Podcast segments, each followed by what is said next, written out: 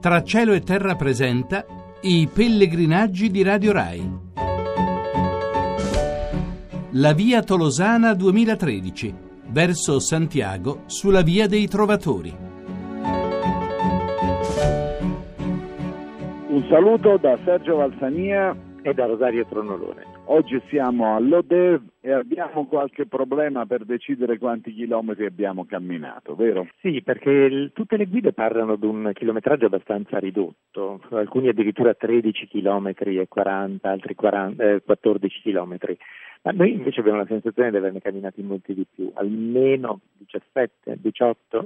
Io ne ho segnati 18 per tranquillità, però prima dobbiamo tranquillizzare tutti abbiamo fatto il colpo del vero pellegrino, già che c'eravamo non siamo tornati indietro, siamo partiti da dove abbiamo dormito pensando che avere camminato mezza giornata sotto l'acqua fosse sufficiente e non si dovesse tornare indietro, per cui... Sì, oltretutto ci avevano anche detto che in realtà la parte più bella e pittoresca del, del cammino precedente l'avevamo in realtà compiuta. Sì, la, la tappa in realtà doveva essere quella di ieri da Saint-Guillem a Saint-Jean della Blacquier, noi ci eravamo fermati alle Barrie, abbiamo pensato che farci riportare indietro alle Barrie sarebbe stato un po' faticoso anche psicologicamente. Quindi niente alle barrie, abbiamo preso la nostra strada, ci siamo incamminati e abbiamo fatto un'altra tappa caratterizzata, come dicono qui, dalle meteo, perché se ieri è piovuto tutto il giorno, l'acqua di tutto il giorno era ancora in giro e poi c'era anche un vento notevole e bello freddo. Questo significa che tutti i sentieri che abbiamo attraversato erano in realtà dei ruscelli, se non degli acquitrini, laddove appunto lo scorrimento era meno veloce.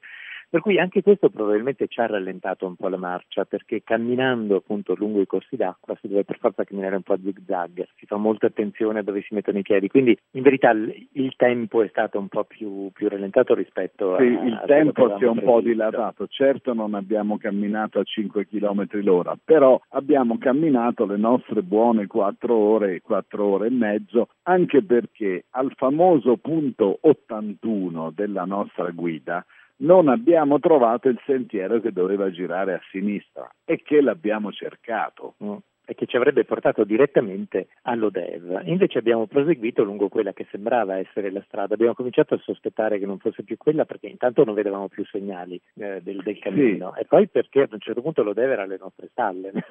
Sì, la, la l'abbiamo superata largamente ma eh, restiamo con questo dubbio su questo punto 81 dove avrebbe dovuto esserci un bivio sulla sinistra perché noi non eravamo due pellegrini distratti che camminavano chiacchierando fra di loro e con la testa per aria. Eravamo due pellegrini che stavano cercando il bivio a sinistra per cui non avete trovato il segnale del bivio a sinistra ci ha lasciati veramente turbati. Sì, la guida parla in effetti di un sentiero un po' rado che poi piano piano diventa un pochino più significativo, quindi probabilmente non è visibilissima la Però non è neanche segnalatissimo, è, è segnalato in maniera un po' superficiale e questo ci ha permesso di camminare sempre sulla strada asfaltata però almeno un paio di chilometri più di quanto era previsto. Però, però la tappa più bella che abbiamo fatto oggi,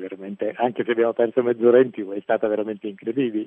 Sì, perché il, il, bello della giornata è stata la visita al monastero e ai dintorni del monastero che noi non avevamo capito ne, nella guida, ma sono altrettanto interessanti che eh, questo monastero de Grammont, che è un, qualcosa che proviene integro dal passato e addirittura da un passato più complicato di quanto si possa credere, perché questo monastero, che è un monastero eh, del, del XII secolo, quindi vecchissimo, molto ben conservato, però ha avuto una sua storia particolare che eh, lo ha portato alla fine del Settecento e nell'Ottocento a diventare altre cose è stato considerato un bene demaniale, quindi è stato venduto, è stato utilizzato come casa da, di caccia, e, e, però non ha, eh, evidentemente i proprietari si sono succeduti, hanno fatto piccoli interventi, non grandi interventi, che so,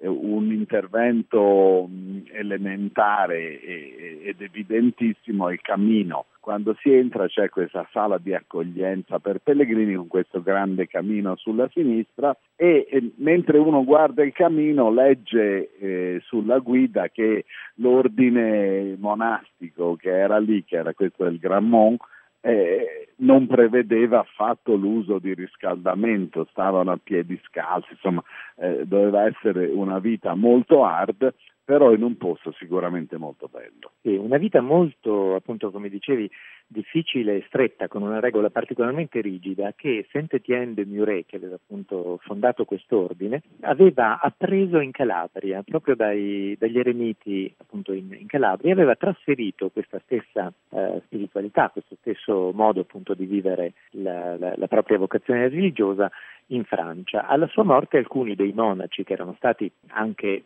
un po' scacciati insomma, dal, dal, luogo dove, erano, dove inizialmente si, eh, si, erano riuniti, si erano rifugiati in questo monastero di Saint-Michel de Grandmont, che è appunto quello che abbiamo visitato oggi. Ma durante il Settecento, credo immediatamente prima della rivoluzione francese. Il, Poco prima della rivoluzione l'ordine viene sciolto perché non ha più vocazioni, però all'epoca della rivoluzione il bene viene considerato demaniale e diventa uno di quei beni che vengono venduti dal, dal, dallo Stato per pagare le guerre della rivoluzione. Però questo ci eh, eh, mette in rapporto, ci ha messo in rapporto con la storia proprio del monachesimo, che è una storia che viene da Oriente e poi sotto la pressione musulmana si comincia a spostarsi in Occidente, raggiunge la, la, la, Calabria, il sud dell'Italia, con un sapore bizantino che si va perdendo, però la, la nascita del monachesimo, come abbiamo visto anche da, da Saint-Guillaume, Saint-Guillaume le désert, perché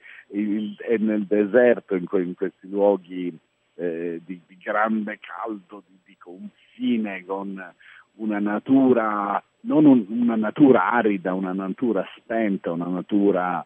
in qualche modo non produttiva che nasce il monachesimo. E infatti anche questo trasportare una regola eh, del deserto calabrese da queste parti ci ha fatto impressione, questi andavano scalzi e senza riscaldamento, che è una cosa che se la fai in Siria è comprensibile, se la trasporti in Calabria è accettabile, ma da queste parti ci faceva molto impressione. Però anche il, il parco che è attorno al, al, monastero ci ha riservato qualche sorpresa. Sì, intanto proprio delle sorprese vive, nel senso che abbiamo eh, incontrato prima un piccolo gruppo di tre cerbiatti e poi quattro cervi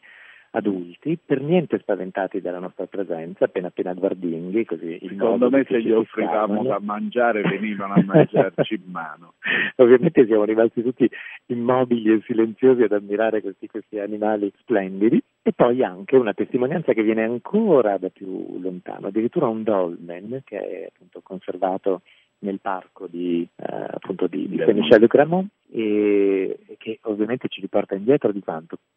Quante migliaia d'anni? Ma 5.000 anni, una cosa, 5-6.000 anni, però questa regione è piena di dolmen, ci hanno spiegato, perché è, è, una regione che è molto mediterranea, poi il dolmen è una, una struttura che loro mh, ci spiegavano i custodi del, del monastero, che si inserisce eh, dentro una specie di torre tipo quelle che ci sono in Sardegna e anche in Corsica. Sì, simili al nuraghe, hai ragione. Sì, sì, simili al nuraghe sì. e, e che praticamente costituiva la parte centrale, il cuore del nuraghe. Domani dobbiamo andare all'UNAS e faremo come i veri pellegrini, nel senso la via diretta senza lasciarci prendere da delle distrazioni inutili Ringraziamo Massimo Quaglio per la collaborazione che ci dà e anche Giovanna Savigliano e Maurizio Lepri, ricordando che noi siamo la via tolosana.blog.rai.it.